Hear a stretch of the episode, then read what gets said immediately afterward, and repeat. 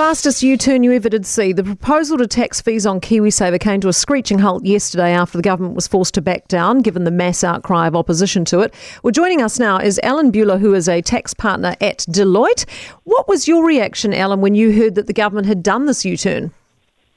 Morning, Kate. Um, well, we think it's a, a good decision to um, just take a step back and look at this in a bit more considered approach. Um, we certainly didn't think that the response that they put out was the best response from a GST technical position from the four options that were presented in the paper. Right. The PM said dropping the policy was due to feedback from fund managers. Do you think this was the feeling across the board?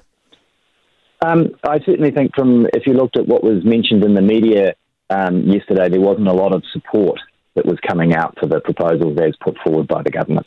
Was there some merit in what was being proposed? I mean, there was some talk smaller players in the managed fund business initially felt it would make it, you know, a more even playing field for them going up against some of the bigger players.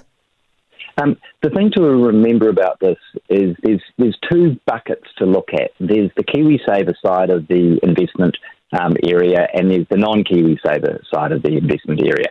And the non KiwiSaver side of the investment area has been messy from a GST perspective. It keeps GST geeks like me happy, and we've talked about it, and it's vacillated one way or another.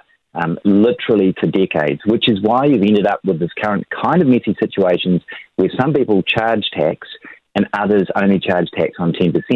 The other thing to remember, though, is the people that are charging the tax are also able to claim back all the GST on their costs. Mm. So there's some swings and roundabouts on that. So what we'd suggest is that they legislate that current bit, but just don't touch KiwiSaver. Right, that's what I was going to ask. So even though this particular proposal wasn't the answer, there are some things we could possibly improve. There, there are some things that we could possibly improve, and one of them is one of the options which is actually set out um, in the inland revenue paper, and that is that accept that there's a bit of messiness in the current situation, remove uncertainty by legislating that there's the option for people to elect. If they want to be in a situation that they fully charge tax and claim back all the GST on their costs, they can. If they want to be in the situation because of the historic practice that they only charge GST at 10% on their um, fees and also only claim back 10% on their costs, they can.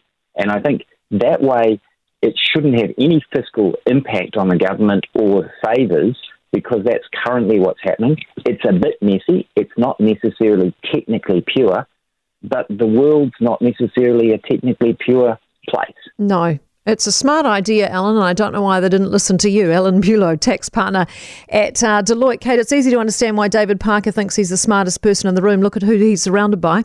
Uh, very funny.